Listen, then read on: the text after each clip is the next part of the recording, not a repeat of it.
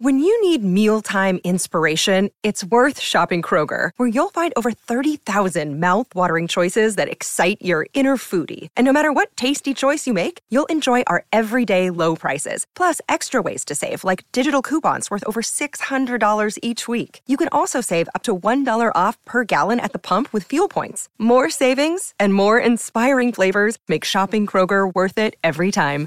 Kroger, fresh for everyone. Fuel restrictions apply. Another day is here, and you're ready for it. What to wear? Check. Breakfast, lunch, and dinner? Check. Planning for what's next and how to save for it? That's where Bank of America can help. For your financial to-dos, Bank of America has experts ready to help get you closer to your goals. Get started at one of our local financial centers or 24-7 in our mobile banking app. Find a location near you at bankofamerica.com slash talk to us. What would you like the power to do? Mobile banking requires downloading the app and is only available for select devices. Message and data rates may apply. Bank of America and a member FDIC. Welcome to the Wolverine Confidential podcast. I'm Ryan Zuke. And I'm Aaron McMann. Michigan finalized its 2023 recruiting class on Wednesday signing day, adding one more prospect into the fold. But it also missed out on a key five star target. We wrap up this recruiting cycle and also look ahead to 2024 and beyond, all ahead on this episode of Wolverine Confidential. And just me and Aaron again today, as Andrew is returning next week from vacation. And so, probably not again too much basketball talk, but we should probably mention both teams uh, with, with some double digit victories on Thursday. The women win, winning 74 to, to 57 over Illinois, a pretty good Illinois team, and, and was led by Leigha Brown's 27 points. And then the men going on the road, beating Northwestern 68 51 for its first quad win one victory of the year. Uh, I mean, solid rebounding, solid defense, uh, surprise, some surprised performances. I mean, Joey Baker five of, five of six shooting with 14 points in 14 minutes, and I mean, who who really could see that coming? And I mean, Jett Howard only two for eight for eight points. You would think, oh, maybe another off game for Michigan, but uh, yeah, a, a big victory to kind of keep their season afloat for a little, at least a little bit longer. Yeah, it's really Jekyll and Hyde team so far as we've, uh, we've, talked about. I feel like all season long, like they they lose a game they shouldn't lose, and then they you know they get a win and they look impressive one another game, and that was the case. I thought Thursday night. I saw most of it, and they you know they they clearly had the fresher legs. I, I think Northwestern is playing something like its fourth or fifth game in the last week and a half or two weeks. So I think part of that was Northwestern just being tired um, but nonetheless, I mean, it was an impressive win for the Wolverines. It was something that I think they needed desperately. Uh, both sides of the floor, they played well. They actually defended, something they really haven't done a ton, I, I think, this year, especially in Big Ten play. Um, but yeah, a good win. Uh, they need to build on it. They've got, I think, four or five really winnable games coming up, several at home. So maybe this is the beginning of something. But I feel like every time we say that, they they you know they turn out a dud. So we'll see. Um, good win. We'll see if they can build on it. Yeah, we'll, we'll, we'll get back to everyone in, in, another week or so and see if the narrative's changed again, which it probably will. But yeah, a big win nonetheless. Obviously, the the main story from from our podcast today is during the B signing day. Michigan kind of put a bow on its 2023 class, uh, adding one more prospect and, and three star defensive lineman Cameron Brandt from Sierra Canyon in uh, California. They flipped him from Stanford, and I mean he's he's a decent prospect who is ranked in the mid 400s nationally and has some versatility to play at multiple spots, but will likely need a few years to develop. But I mean the biggest loss was just not hitting on, on Nyckoles Harbor, the, the five star freak athlete from Washington, D.C., who runs some of the fastest sprint times in the country at 6'5, 225 pounds. And uh, yeah, I mean, it came down to the wire. I mean, it, it, seemed like it was his recruitment was kind of a mystery heading into signing day, and it seemed like after taking an official visit to Oregon the the weekend before signing day that maybe the Ducks would have the advantage, but ends up choosing South Carolina and, and a huge win for for Shane Beamer in the in the Gamecocks' staff and uh, another missed opportunity for for Michigan to land a top prospect. So now essentially, yeah, they they finished the class without a top 100 prospect for the first time since 2018. And I mean, they had whether it was uh, uh, Dante Moore or, some of the other big names that they went after in 2023. Some more, they were kind of left at the altar once again for a, a big name prospect. I, I, know Michigan was kind of considered to be like a finalist for Nyckoles Harbor, and they were technically. But I just, as the weeks went on, as we got closer to signing day, based on everything I read and, and just the interviews I heard from him, it just it didn't seem like Michigan was like there. You know, they were finalists, but they really weren't a finalist. Um, and and I don't know what the difference was there. Obviously, Michigan's track program isn't like top tier, and, and obviously that was a big big I think part of his decision. Um, NIL isn't you know a focal point here either. So if you were Michigan, I think what they were selling was obviously the development perspective and getting in the NFL and just you know playing and, and being in the top tier program, successful program. And clearly that wasn't enough for him. Um, he decided to go to South Carolina, stays kind of relatively close to home. Although you can make the case if they were if that was the ultimate decider, it would have been Maryland. But um, nonetheless, I mean, it, huge win, like you said, for South Carolina. They've been recruiting really, really, really well now the last what six, 12 months. Beamer's done a good job. Um, I think NIL obviously played a deal here. They've got a decent track program, a lot of potential there.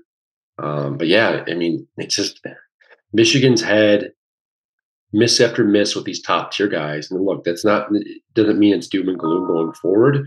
But as we've talked about in the past, like at some point, some of this is going to come back to bite you. Like we've talked a lot about Michigan developing three and four star guys in the past those guys that went under the radar and, and how that's not a big deal for Michigan.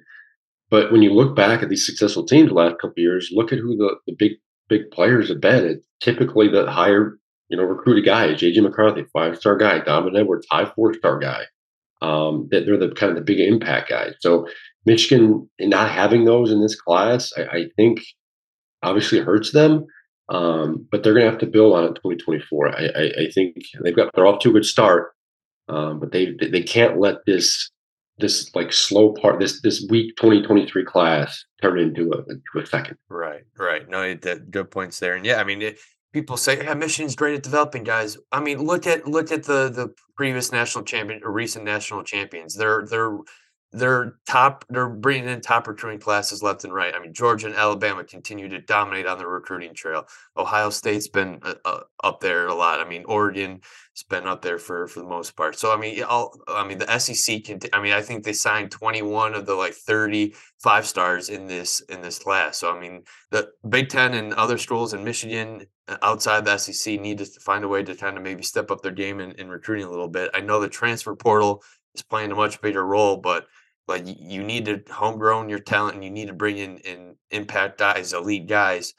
And we'll we'll see we'll see what happens. And I I know I've seen a lot of people compare this 2023 class to 2018. And yeah, I mean Michigan was able to get a lot of production from the class, like whether it's Aidan Hutchinson or some of the lower three star guys like Schoonmaker, Hassan Haskins, Ronnie Bell.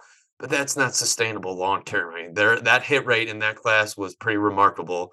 But I mean, if you have to rely on that year in and year out, it's probably not going to be good. And and they're more developmental guys. I mean, Schoonmaker took a while to develop. So yeah, it's certainly interesting moving forward. And I know Michigan continues to tout its progress in the NIL space and say it's taking all these new initiatives and but the bottom line, I mean, it, hasn't helped yield yield any better results in high school recruiting just yet. So, I mean, uh, I, I don't think it helps that Michigan continues to kind of preach this transformational over transactional experience at Michigan. Like, yeah, you didn't say that behind closed doors, but to come out and say that, I mean, these guys, these top guys know all the money that can be made pretty early in their careers right now. And I know you can show them, hey, look at JJ McCarthy making all this money and and look at Blake Corum. And yeah, that's nice, but it's still not moving the needle. So uh, I, I think there's other potentially other ways to to maybe pitch some of these top guys besides just saying, hey, well, we'll pay you to come here and then the pay to play stuff, which is still technically illegal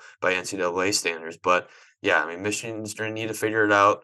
Like you said, they're off to a, a good start in 2024, and, and that's because they they also landed a, a top guy in 2024 uh, right the day after signing day. So a little bit of a momentum builder there.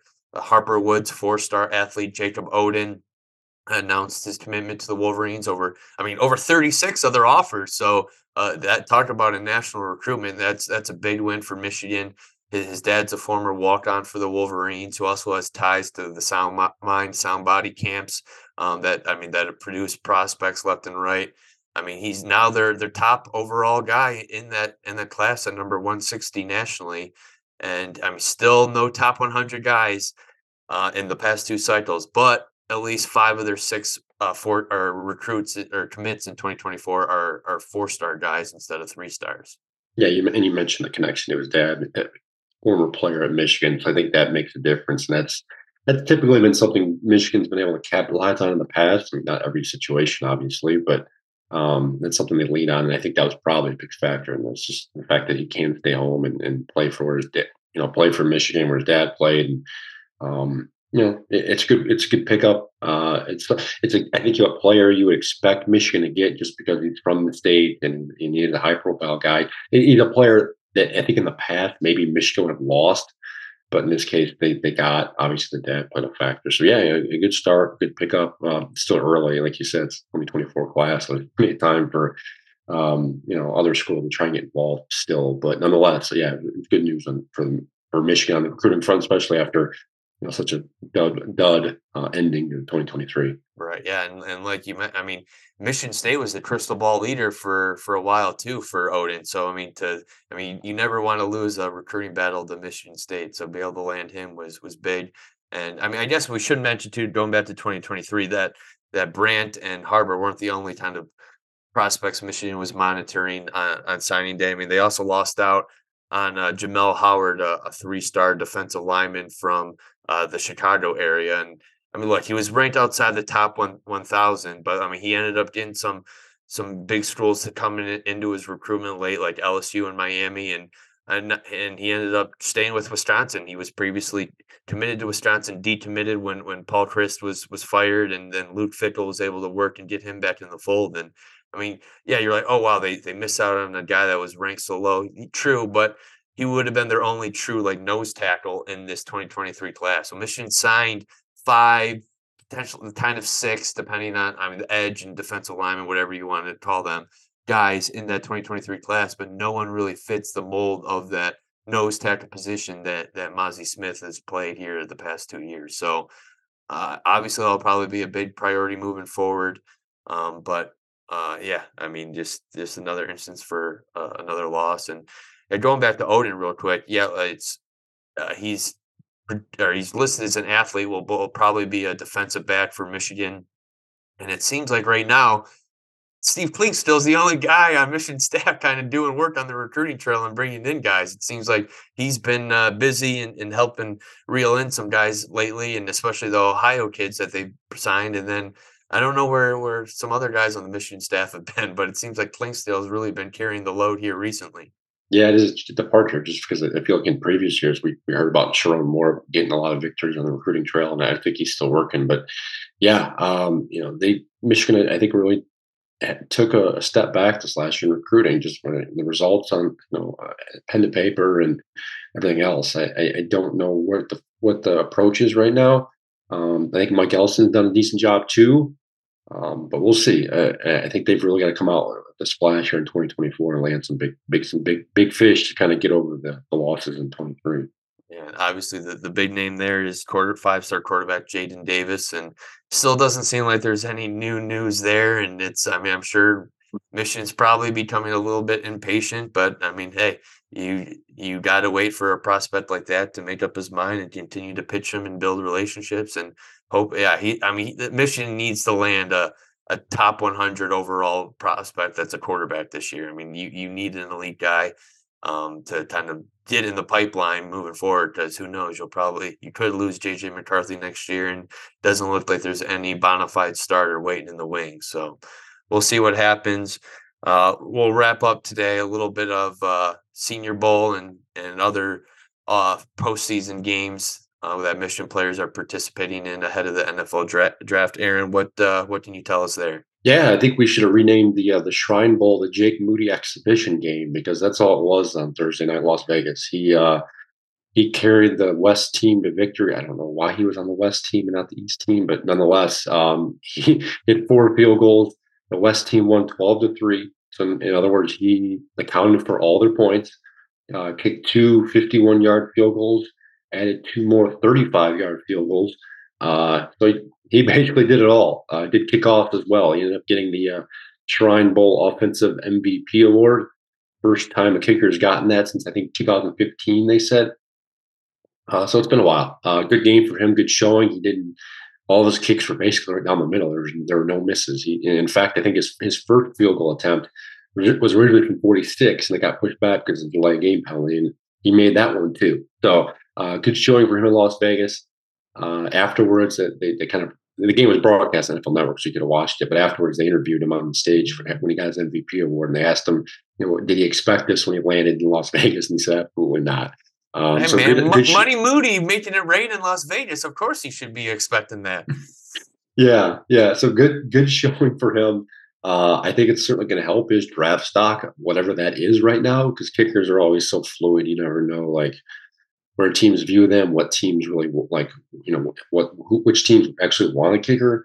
Um, but yeah, I, I got to think it's going to help him going in the combine. Um, he's got he's got a lot of film on tape. He's got this performance in front of NFL scouts. Had NFL coaches coaching the game. Um, so yeah, good good showing for him. One more note on that as well: the Shrine Bowl. Um, tight end Luke Schoonmaker was invited, he was there the whole week, but he did not play in the game, and it sounded like he didn't practice at all either. He's still dealing with that um, that shoulder injury that he kind of was was flowed by late in the year. So he was taking easy there. I don't know what his status is for the combine. Um, I suspect he's going to try and give it a go, but again, that's at the end of the month, so it's coming up pretty quick. So we'll see. Uh, he did not participate. And then uh, the big one is Saturday afternoon, the Senior Bowl in Mobile, Alabama. Uh, kickoff is 2.30 p.m. Eastern on NFL Network. Michigan has three guys down there right now, uh, two offensive linemen, Oluwatimi and Ryan Hayes. Uh, all reports right now on those two is that they've had kind of up and down weeks. Uh, Hayes had a couple of good moments, I guess, uh, flattening a defender. There was a point there where he fell himself. So up and down week for him. It sounds like he's been working at tackle and some guard. Although Timmy's been primarily at center, but I think that he did get some reps at guard from what I read. Um, again, another so-so week for him. Um, so we'll see where he ends up going. I, it sounds like he's going to be a day three guy, maybe a late day two at this point. But the other guy, Ronnie Bell, I think it's probably been the most impressive of the three down there. The first day of practice, um, they actually have GPS uh, monitors on these guy players in practice, and it sounds like Jet Ronnie was one of the fastest guys out there um, in day one. Not only that, but he ran with like he was he ran the most yards too, just in terms of his, you know his work on the field. So uh, I guess it's been pretty impressive. Uh, he's been working primarily as a slot receiver, which I think is probably where he kind of projects the NFL level. He's just not big enough to be on the outside. Um, so we'll, we'll, see where it ends up there. But I got to think at least this week can help him going into the combine. Yeah, it's pretty wild to think of how successful Michigan was last year, and it's going to be probably a quiet draft for the Wolverines in, in 2023 before 2024 gets. Yeah, I mean, it's during 2024 will be interesting to see how, how many guys. I mean, they, they could be setting records for the most most guys in program history drafted in 2024. But good yeah, info when, You, yeah, when, when, you think about the guys that could have went out this year and didn't, you're right. There could be a lot of guys uh, next year. Um, this year, I, I, I, don't see a first round pick at this point. There might be a couple of second round, maybe. They're going to have a lot of day three guys. A lot of guys are going to be fighting for spots and fighting for uh, position. So, yeah, it will be interesting. The combine, I think, is fascinating just because, again, it's an opportunity for these guys. The Senior Bowl is a big deal. The Shrine Bowl can be a big deal.